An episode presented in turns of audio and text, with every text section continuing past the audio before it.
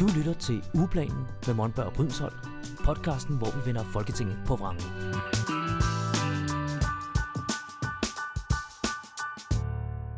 Velkommen til. Jeg hedder Michael Monberg og er ekstern dyrerettighedsordfører i Alternativet. Og jeg hedder Helene Liljendal Brydenshold. Jeg er folketingsmedlem for Alternativet, og i dag har vi to meget særlige gæster i studiet, og I får lov til at præsentere jer selv en for en. Vi starter med øh, dig, Maria. Uh, ja, hej. Uh, som du lige nævnte, så hedder jeg Maria, og jeg er aktivist. Og så er jeg medarbejder hos Amnesty International, sidder med, med, som mellemøstkoordinator. Mm-hmm. Ja. Ja, og jeg hedder Liv uh, Detlef, og jeg er kampagnechef hos Amnesty. Velkommen til, og vi er virkelig, virkelig glade for, at uh, I har sagt ja til at komme med her i uh, vores lille studie i ja. dag, fordi vi skal jo uh, tale om et, uh, et meget særligt emne, som uh, ligger mit hjerte rigtig nært, og Alternativets hjerte rigtig nært, og det vil jeg også uh, i hvert fald også i særdeleshed ligger jeres hjerte rigtig nært. Det er nemlig situationen i Iran, øh, som den er nu, men øh, vi kommer nok også lidt ind på, hvordan den har været øh, op til nu. Men lige nu sker der jo rigtig mange øh, ting nede i Iran siden øh, september, hvor at, øh, at der, det, øh, der var en øh, ung kvinde, der blev dræbt i moralpolitiets varetægt, og det satte jo gang i en, øh, ja, nogen kalder det en revolution, med øh, mennesker, der går på gaden, både kvinder og mænd, og, og kræver deres frihed. Og det skal vi tale om i dag, og øh, vi vil rigtig gerne lægge ud med dig, Maria, fordi du, øh, du er jo oprindeligt fra Iran, og mm. er, øh, så vidt jeg ved, flygtet med dine forældre fra Iran. Og din historie kunne vi rigtig godt tænke os at, at høre, inden vi går videre til at tale lidt mere om, hvad vi så kan gøre her i Danmark. Yes, altså det er rigtigt. Uh, jeg må kommer fra Iran oprindeligt, og for 36 år siden, der øh, flygtede min familie, eller forsøgte på at flygte fra Iran. Øh, ved grænsen til Kurdistan og Irak blev vi afleveret til politiet, altså vores menneskesmugler bestik os. Øh, og derfra går rejsen til øh, Evin-fængslet, som er noget af de befrygtede fængsler i øh, berygtede, berygtede fængsler i Iran. Øhm, og hovedsageligt grunden til, at vi sad faktisk inde i fængslet, eller vi blev taget ved grænsen, det var fordi mine forældre havde nogle dokumentationer, som skulle afleveres til Amnesty International i Tyrkiet. Nogle dokumentationer? Ja, ja. dokumentationer ja. på folk, der sad i fængsel. Og det var nogle dokumentationer, som øh, faktisk min onkel, før han blev henrettet, havde videregivet til min far. Så min far skulle videre arbejde på og levere sig til Amnesty International. Øh, og det sker aldrig. Vi ender så i fængslet, og jeg var knap fire år på det tidspunkt, som jeg kommer i fængslet. Så mit første barndomsminder blev dannet i den her fængsel. Øh, og vi ender med at være her, altså min, forældre, min mor og min lillebror og mig, vi kommer til at være der i omkring øh, halvandet år, og min far sidder inde i cirka fire år. Øh, desværre når aldrig den her dokumentation ud til uh, øh, menneskerettighedsaktivister. Så i 1988 bliver mange af de øh, personer, som stod på det der dokumentation, henrettet, og det hedder faktisk masterhenrettelserne af 88. Øh, ja, så et par år efter min far kommer ud af fængslet, øh, så flygter han til Tyrkiet, og så kommer vi efter halvandet år dertil. Og så derfra går rejsen til Danmark. Så. Ja. ja. Hold da op, det er jo, øh, altså, det er jo noget af en historie, og øh, ja, en øh, vild oplevelse at mm. have med sig i bagagen øh, som, som lille barn. Og så, øh, som du, du slutter af med at sige her, så kommer du til Danmark, øh, mm. Og nu er du jo voksen, mm. øh, og, øh, og som øh, vi kender jo hinanden lidt, og, og jeg ved jo, at du er meget berørt af øh, situationen i Iran nu. Bestemt. Vil du, vil du sige lidt om, hvordan, hvordan det opleves for en, øh, en, en, en med iranske rødder mm. øh, at se på, på det her fra Danmark af. Ja, altså et, et hav af følelser. Altså, man bliver først ramt af den her, et, et lyn af tristhed, så, men også øh, en håb, fuld af håb, men også kampbegejst samtidig. Så det har været sådan en rusjebane for mig til at starte med i starten af september, eller midt september til nu. Men nu er det bare sådan en håbfuldhed og og kampgejst, der gør, at man sådan holder fast. Og at det, det, det nok skal gå altså med tiden. Mm. Ja, vi kan jo måske for den lytter, som, øh, som ikke har fulgt så meget med, lige øh, snakke lidt om Iran og, og, og hvad der sådan er sket dernede. Altså vi har jo haft et, et eller der har været et præstestyre i, mm. i årtier i Iran, som har overtaget magten øh, og har kørt en meget hård linje over for befolkningen og særdeleshed, særdeleshed kvinder. Mm. Og øh, den, den event, der ligesom sker i september måned, det er så øh, en ung kvinde, der bliver taget af moralpolitiet og dør i deres varetægt. Eller dør senere på hospitalet, siger historien. Man, man ved ikke helt, hvordan tingene i virkeligheden er forløbet der. Men efter sine dør hun på hospitalet efterfølgende. Ikke? Ja. Øh, af de øh, lesioner og den vold, hun har været igennem i, i politiets varetægt. Og det sætter sig gang i en ny revolution i virkeligheden i Iran. Der har jo været optakt til revolutioner tidligere. Mm men du siger, at du har håb nu. Er det fordi, du tænker, at den her, den, den nye omgang her, det, det er nu, det kommer til at ske? Ja, også fordi, at øh, når man sammenligner det med øh, 2009, altså mm. den grønne revolution, som var det, fordi at folk de blev øh, snydt, der var valgfusk. Ja. Øh, så den her bevægelses ånd er meget stærkere, når man sammenligner det med den gang, fordi jeg har også været meget aktiv under den grønne revolution, hvor der var mm. en del demoer i København. Og der var også den samme følelse af, at man sådan samles og laver demoer, og man havde håb for fremtiden, men den blev slukket lige pludselig efter mm. et par måneder, sådan to-tre måneder efterfølgende, så blev den slukket. Men den her gang den var anderledes, og det var fordi, den er baseret på kvindebevægelsen. Mm. Altså der er nogle kvinder, sådan stærke, seje kvinder, der står på fronten, og så er der mænd, der støtter dem. Ja. Så og, og, og er, det den, er det den store forskel, der er denne her gang i forhold til tidligere? Ja, men også fordi, at der er sådan en unity, altså ja. der er en sådan en, uh, man samles, mm. uh, hvor minoriteter og folk fra forskellige uh, grupper uh, er blevet enige om, at vi vil gerne komme af med styret, ja. og, og vi hjælpes ad, og vi står sammen. Så mm. der er ikke noget med splittelse i de forskellige minoritetsgrupper, for eksempel LGBTQ plus befolkningen, de kæmper meget også om side om side med de andre. Ja. Så der er meget mere accept og bekræftelse, men også håb på det her kamp. Og nu snakker du om, at der er unity eller øh, fællesskab øh, internt i Iran med, i den her revolution. Og det oplever vi jo også meget øh, internationalt, at der også er en, en, en, en forholdsvis stor støtte til øh, mm. de iranske frihedskæmper fra forskellige lande, også fra Danmark. Og, øh, og øh, jeg ved, at du også øh, har nogle, øh, nogle budskaber med i forhold til, hvad vi kan gøre. Altså, hvad kan man gøre som almindelig dansker øh, i forhold til at støtte op om det, der sker i Iran. Øh, og senere skal vi måske også lige komme ind på, hvad vi kan gøre politisk. Det kan du komme ind på, Liv, øh, fra Amnestys øh, synspunkt. Men hvad, hvad kan man gøre som, som dansker? Altså, jeg synes først og fremmest, at danskere har været virkelig gode til at vise støtte og det kan mærkes overalt. Også når man er i en NGO, man kan se det støtte altså tæt på. Folk ringer og spørger ind til. For eksempel mange af de her studerende på 7. og 8. klasse har ringet og vil gerne interviews med hensyn til kvindebevægelsen i Iran, og de siger så trist, men også håbfuldt ud, fordi at der, den der kvindebevægelse er så sejt for dem.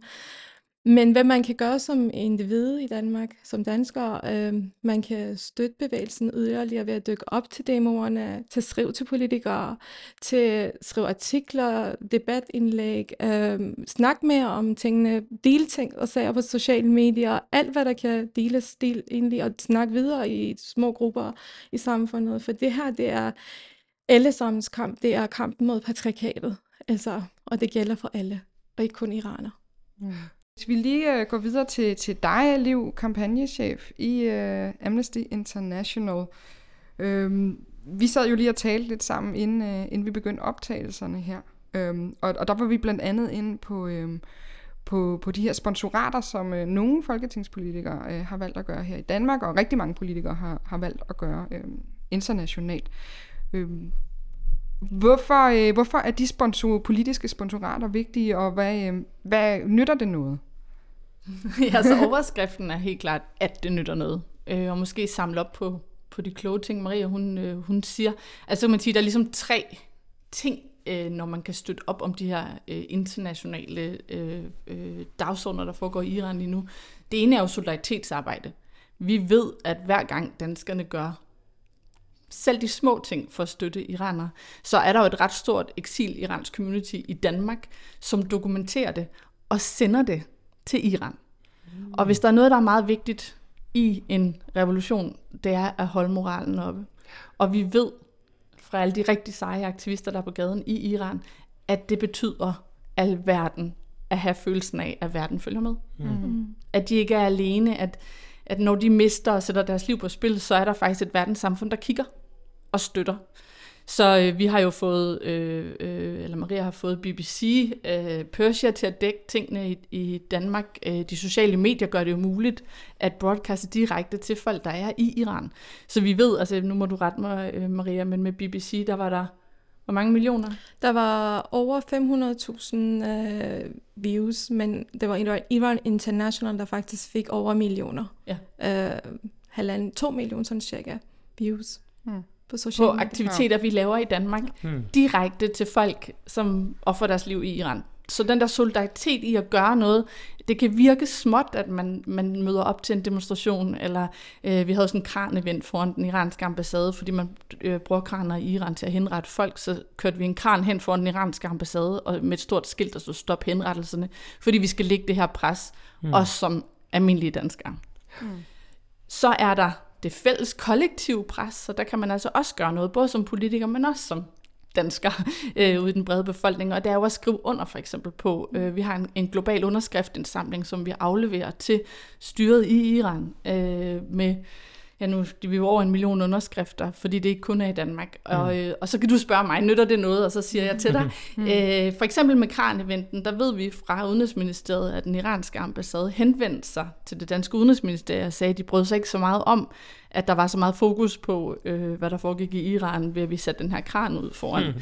Så, så de holder jo øje, de ser jo. Mm. Øh, så, så ja, jeg tror virkelig dybt på, at international pres virker både fra befolkningen, og så selvfølgelig også fra politisk hold. Mm.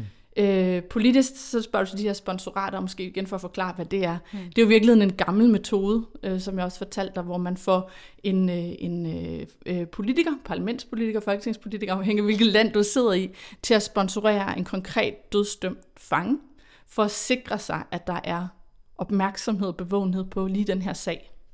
Og det gør et ret stort pres på et styre, fordi de har faktisk ikke lyst til, at det internationale samfund mm. stepper op på sanktioner, eller øh, andre, altså de vil ikke nødvendigvis have meget opmærksomhed omkring de her dødsret, øh, mm. øh, dødsstrafsager.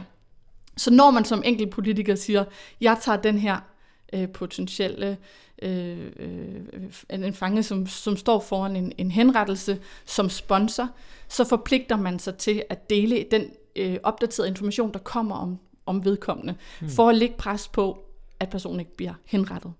Og der kan vi se, at de sager, som, øh, som har mange sponsorater, fordi vi laver det i samarbejde på tværs af hele Europa, øh, der er flere tilfælde, hvor de bliver løsladt. Øhm, okay. så, så ja, det virker. Og vi har jo lige nu øh, i Amnesty dokumenteret 22 øh, folk, som står for en henrettelse meget snart. Og det er jo altså ikke dem alle sammen, der har sponsorater lige nu. Så der er en meget stor opfordring til på tværs af hele det politiske skæld, at, øh, at faktisk tage en af de her øh, øh, menneskers sag ind. Mm. Og så, øh, så lover vi jo selvfølgelig som Amnesty at dokumentere, når der kommer nye ting øh, på, mm. på deres sager.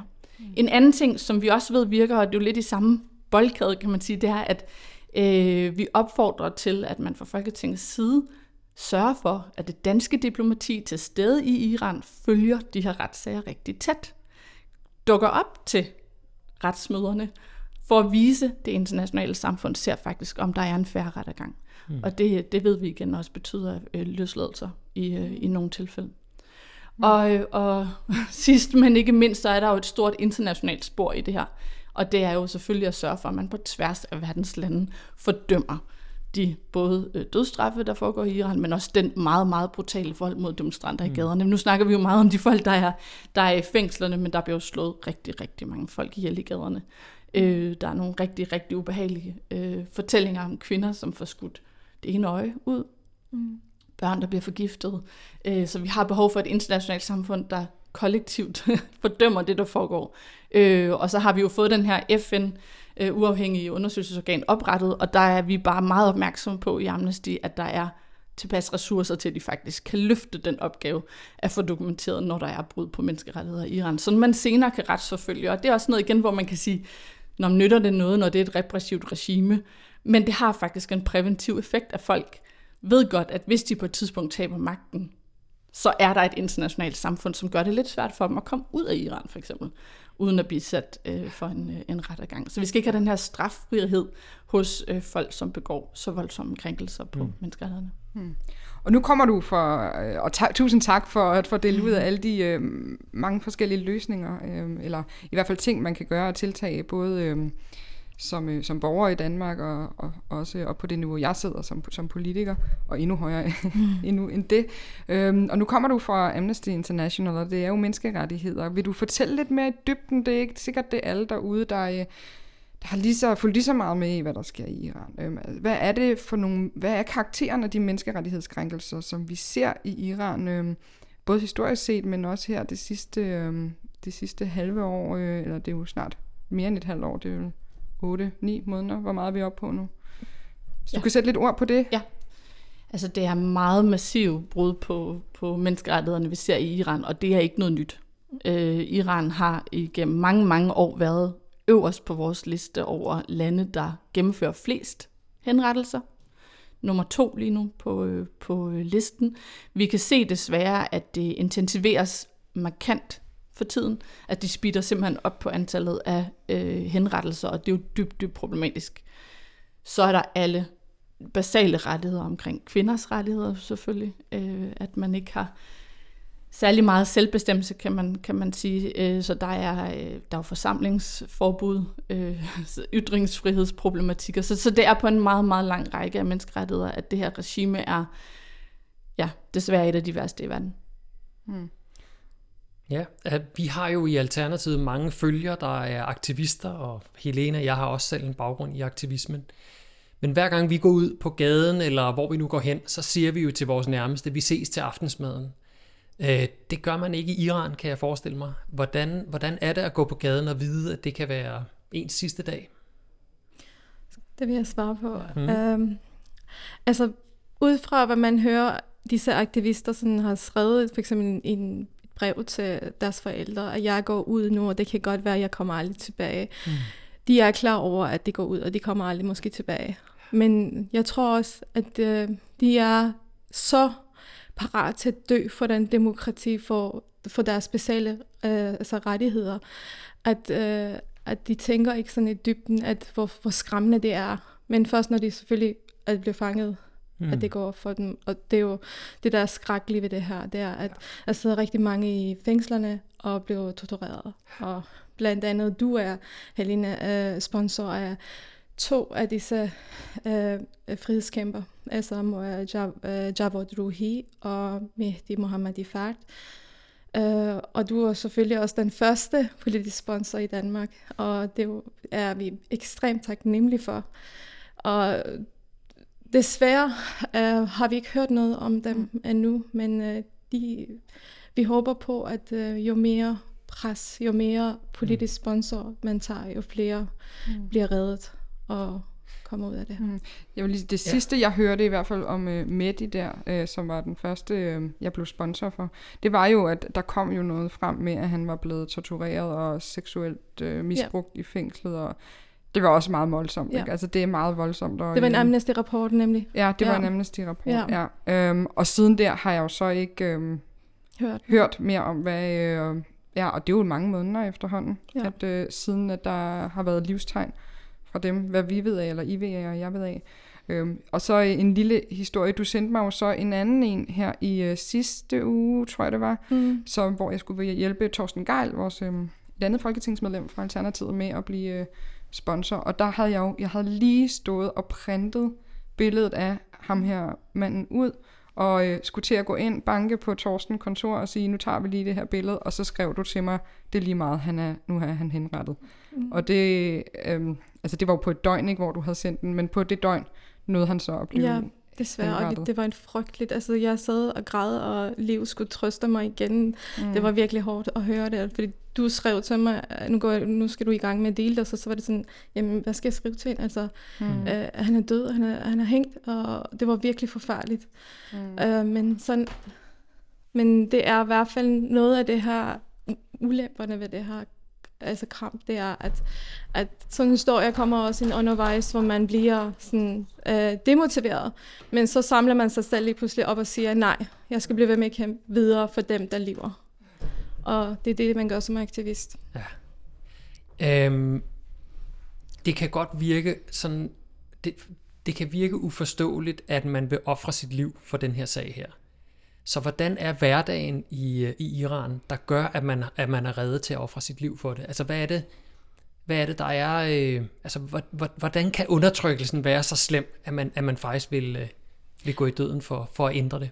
Jeg kan faktisk maile et billede af det til dig, øh, ja. med, med et historie fra, øh, fra vores familie.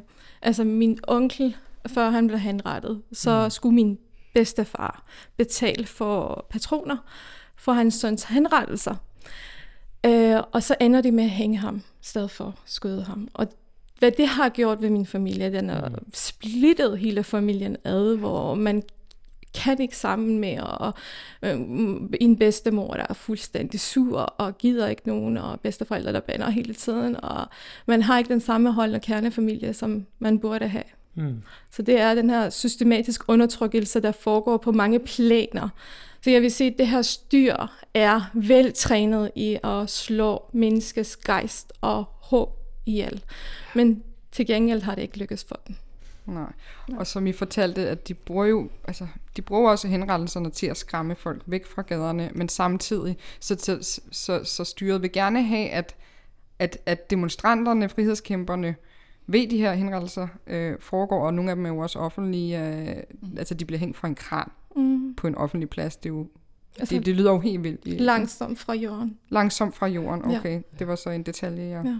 Ja, det er jo, det er jo, altså, det er jo, det er jo så voldsomt, øh, og i, i, i mine ører, det tænker jeg også alle andres ører, ikke? Mm. Øh, men så samtidig vil de jo så heller ikke have, at der er for mange internationale medier, der, der får nys om det, så... Mm.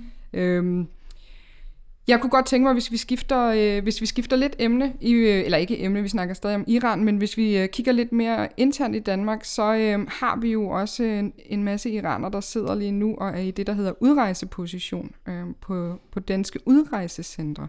Og det er jo også noget, som øh, Amnesty International er øh, meget opmærksom på. Øh, og jeg, I er ved at lave noget materiale omkring det. Er det rigtigt, Liv? Vil du fortælle lidt om det? Ja, så tilbage til spørgsmålet i virkeligheden om, hvad det man kan gøre også fra Danmark, fra mm. politisk hold. Nu har vi jo talt om, om hvad man kan gøre i forhold til Iran, og både øh, de folk, der er virkelig modige og går på gaden, men også, også øh, regimet. Øh, vi kan også gøre noget her i Danmark, og, og vi synes jo, det er faktisk ret absurd, at vi har iranere siddende på de danske udrejsecentre. Vi kan ikke sende dem tilbage. Øh, de bliver permanent holdt i sådan en midlertidighed, som vi ved er meget, meget belastende og usundt for, for folk. Så vi har en klar opfordring om, at man med det samme selvfølgelig sørger for, at der ikke sidder iranere på de danske udrejsecentre, fordi forholdene er jo tydeligvis sådan, at man ikke kan sende folk tilbage til Iran. Mm. Og folk, der er flygtet, har jo som Maria ofte historier, hvor deres familier har været politisk aktive. Altså de risikerer jo at komme i fængsel i det sekund, de øh, sætter øh, øh, foden tilbage i, øh, i Iran. Så vi, øh, vi ved, at der er nogle sager, der bliver genåbnet nu. Det er meget svært at få information øh, om, hvor mange der pt. sidder i de danske udrejsecentre. Men de sidste tal, vi fik, øh, var 242 40, 40 ja. og 72 for nogle måneder siden. Så vi ved jo, at der er i hvert fald nogen, der, der får øh, en form for ophold. Og vi siger jo selvfølgelig, at det skal være permanent ophold. Det skal ikke være midlertidigt. Og det samme gælder for den sags skyld i afghanere og syre. Mm. Ja. Fordi at, at man kan sige, nu snakker vi rigtig meget om Iran, og det tror jeg også, vi gør. Du spurgte mig, hvorfor, hvorfor snakker vi så meget om det? Det gør vi altså også, fordi der er håb. Hmm. Der er en befolkning, der rejser sig. Så når du har spørgt, hvad får folk til at ja. være klar til at ofre øh, deres liv, så er det jo, fordi de tror på, at de kan gøre en forskel. Og at status quo ikke er en mulighed, fordi mm. deres, altså de, de siger jo selv, deres, altså deres liv er ikke... De kan ikke leve det liv, ja. Og det tror jeg, vi har helt vildt svært ved at sætte os ind i som danskere, fordi vi lever under nogle ekstremt privilegerede øh, forhold. Så selvfølgelig kan vi jo godt kæmpe for noget, mm. men vi kender jo ikke det, at det hedder, det er nærmest ikke en mulighed at leve. Nej. Og, og, øh, og øh, det er der altså en befolkning lige nu, øh, der, øh, der siger, og men fordi de tror på, at det kan, det kan lade sig gøre at omstyrte det regime. Ja. Mm. Hvornår sker det? Hvornår, øh, hvornår vælter styret? Det er ret svært at få udse, fordi selv eksperter og forskere siger, at 15 minutter før en revolution bliver sådan virkelig gjort. Så mm. der man kan se det. Så det er sådan meget ja. svært. Men når man kigger på alle de bølger, der har været gennem tiderne, så er, er det ikke særlig langt væk. Mm. Altså man kan godt, altså som, ja, som person vil jeg ikke kunne sige, hvornår, men inden for ret ikke ja. særlig langt tidspunkt. Jeg vil nok ikke sige tidspunktet, fordi man kan ikke være sikker, men det er i hvert fald meget tæt på. Mm. Og det går tættere og tættere, fordi det, 2009 var der millionvis af mennesker kommet ud, og der døde også rigtig mange mennesker. Øhm, men det blev slukket efter et par måneder, men den her gang, den, den blev ved. Det bliver ved, ved og ved ja. og ved. Ja. Og det er jo takket være den her kvindebevægelse, fokus på Jen Jian, altså det altså, sådan, altså, altså, det, altså kvinde, liv, frihed, ikke? Jo. Mm. Ja. Så, vi skal, så det er nu, vi skal blive ved. Altså det er nu, vi skal lægge pres på og gøre alt, hvad vi kan. Også i Danmark. vigtigt. Men det er også vildt vigtigt, at selv hvis det ikke lykkes i den mm. her bølge, og grund til, at vi snakker om bølger, det er, at man, man forsker jo i, hvornår sådan nogle her ting, de sker. Ja. Og man snakker om, at de her protestbevægelser ofte kommer i bølger, mm. øh, og så har de en nedgang, fordi det er vanvittigt hårdt at være i lang tid ad gangen. Mm. Så bygger man momentum igen, man mobiliserer folk til at være med, man samler opposition, øh, mm. og så kommer der ofte en, en optur igen. Mm. Øh, måske også at tilføje, hvad der er anderledes den her gang, det er, at, at vi ser faktisk, at protesterne er mere decentrale. Mm-hmm. Ofte har man øh, de store byer, øh, men ikke nødvendigvis landbefolkninger med. Mm. Det har man den her gang i Iran. Det er ikke en stor protestbevægelse i, i en stor by. Okay. Det er faktisk ude på landet øh, også, og det er rigtig, rigtig vigtigt. Vi kan se, at der sker en, en mobilisering på tværs af oppositionen, som jo er det her øh, ordsprog omkring divide and conquer, som man jo har lykkes rigtig ja. godt med. Et repressivt regime har det jo rigtig godt med, at dem, der skal ind og, og overtage en, en eventuel øh, position, mm. er splittet. Ja. Mm. Og, og det har i høj grad været tilfældet mm. i Iran. Øh, men at hvis man ser, at oppositionslederne på tværs af forskellige øh, religiøse og politiske øh, overbevisninger snakker sammen fordi man også skal være klar til det, der hedder et power vacuum. Altså der kommer jo, hvis man vælter et regime, et, et magtrum, der er nogen, der skal træde ind i. Mm. Og, og det er meget kompliceret. Mm. Og meget, meget sjældent, at det lykkes bare en første gang. Ja. Så det er også rigtig vigtigt ikke at sige, bare hvis det lige bliver lidt mindre nu, så giver vi alle sammen op, og så er der ingen, der snakker om Iran. Altså det er jo virkelig det med at sige, Nå, men der kommer man det stykke, mm. men der kommer, der kommer en bølge mere. Ja. Altså det, det gør der øh, næsten altid i historien. Ja. Så det er ikke bølgerne, det er mere tidvandet, vi skal holde øje med i virkeligheden. altså, ja. at, at vandet det er ved at stige og, og ja. oversvømme den ja. her, det her regime her. Men grunden til, at vi knokler, som vi gør lige nu på Iran, er jo, at vi ved jo godt, at der er en, der er en nyhed i noget, hvor folk er meget optaget af det. Pressen skriver mm. om det, politikerne taler om det, og så, så bliver det lidt hverdag, og så kommer der en ny krise. Mm. Øh, og, og det er jo virkeligheden her, det har den allerstørste værdi at blive ved mm. som organisation eller som parti, ja. i at have, have et fokus, så vi ikke hopper efter nyhedsværdierne, men også bliver i de lange sejtræk. Mm. Mm. Hvad gør I sådan, uh, rent konkret i Amnesty International? Så nu, du sagde, du sidder også i et internationalt kampagneteam. Hvad, øh, ikke at du skal afsløre, hvis der er sådan nogle hemmeligheder, men hvad, altså, hvad er for netop at holde, holde, holde liv i det her, uh, det internationale bevågenhed? Hvad gør I helt konkret fra nu ja. af? Så på, på de forskellige niveauer, man kan sige, øh, på det internationale niveau, der har vi den her globale underskriftindsamling, som jeg virkelig vil opfordre jeres medlemmer til at gå ind og skrive under på, på, på Amnesty's hjemmeside, øh, fordi dem kommer vi til at overlevere øh, på et tidspunkt. Så er der jo det her med at følge de enkelte sager, mm. og der har vi jo et, et uh, Iran-team i, i Amnesty, som på tværs af alle lande øh, finder dokumentation på de her sager, også når der er nye folk, der bliver fængslet. Vi, vi dokumenterer jo også de her øh, forbrydelser mod unge piger, øh, med, mm. med gift på skolerne, øh, de ting, der sker i gaderne, og samler sådan set til, til bunke til nogle af de øh, sager, der skal køre efterfølgende. Øh, ja. Så kan man sige, så planlægger vi aktivisme, Maja Maria. Mm. Øh, og en af tingene, vi lige nu øh, planlægger helt lavpraktisk, det er, at vi havde øh, for en uges tid siden fem øh, unge iranske piger, der blev arresteret, fordi de dansede foran deres øh, bolig. Piger må ikke danse i det offentlige i, i, i Iran. Og øh, nu vil vi lave sådan en dansesolidaritetesevent, hvor vi, øh, vi beder nogle danseinstruktører om at undervise både deres elever, men måske også en bredere flashmobs i byerne, at vise, at det er simpelthen så vigtigt, at man må danse i de mm. offentlige rum. Mm. Øhm, vi skal nok fortælle jer, når vi har øh, øh, en, en konkret dato på det, så arbejder vi på at få øh, rigtig meget folke, hvad hedder det, opmærksomhed på folkemødet, fordi der ved vi, at der er en masse politikere, vi gerne vil snakke mm. med. Vi prøver for de her sponsorater øh, bredt ud til alle de politiske partier.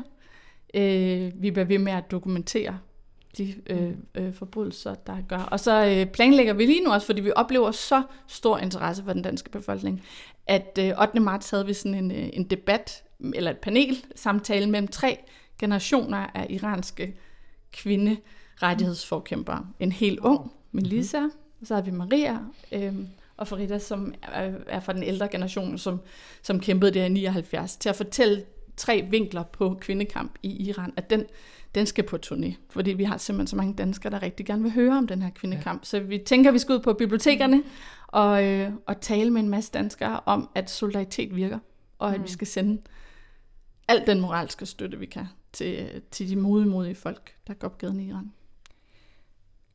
Og på den øh, note, kunne I måske, I må selv lige beslutte, hvem er der skal gøre det, men vil I sige noget til dem, der så har lyttet med? En lille opfordring, øh, inden vi runder af. Øh, måske gentage noget, der er blevet sagt. Øh, en opfordring til, hvad skal, hvad skal de gøre nu for at øh, hjælpe til i den her øh, frihedskamp? Ja, det kan jeg gøre. Altså, mm. hvis man som dansker står derude og spørger sig selv, hvorfor er det, vi skal kæmpe? Eller hvorfor skal vi støtte det her kamp? Det er fordi, at den iranske øh, styre har nælderne over alt, og de skaber ustabilitet og øh, kriser og, og krig rundt omkring verden. Altså bare kig på Ukraine. De støtter øh, med, med missiler øh, til Rusland, og så Rusland bombarderer Ukraine, og så bliver der flygtningekrise. Og det samme gælder det også for Afghanistan og Syrien og Irak, og der kan listen er så lang. Mm. Så ved at støtte det her bevægelse og få hjælpeaktivister til at, at hjælpe iraner i Iran øh, til at øh, falde regering, øh, så er der mere stabilitet i verden og mere fred og kærlighed til alle. Så man skal møde op til demonstrationerne? Ja, møde op til demonstrationerne, under. skrive under, blandt andet Amnesty's uh, mm. underskrive. Uh, uh, mm. Og så uh, skrive til politikere. Mm. Uh, gør, hvad I føler, det kan hjælpe. Bliv mm. ved med at snakke om det mm. uh, på alle platforme. Mm. Det vil vi gøre. Ja. Og det er jo også en opfordring til jer derude at blive ved med det. Ja. Så, øh, så siger vi tusind, tusind tak for, at I kom her ind i vores lille ydmyge studie. Vi tales jo ved. Øh, vi taler sammen løbende, mig og Maria, ikke? også fordi jeg har ja. det her øh, politiske sponsorat, så jeg skriver til dig en gang imellem, er der noget nyt? Ja, det gør øhm, du. Det er jeg rigtig ja. glad for. Ja. øhm, og så bare øh, alt held og lykke med, øh, med jeres vigtige arbejde. Ja, ja. Tak for, ja, tak for det. Ugeplanen med Monberg og Brydensholt. Podcasten, hvor vi vinder Folketinget på vrangen.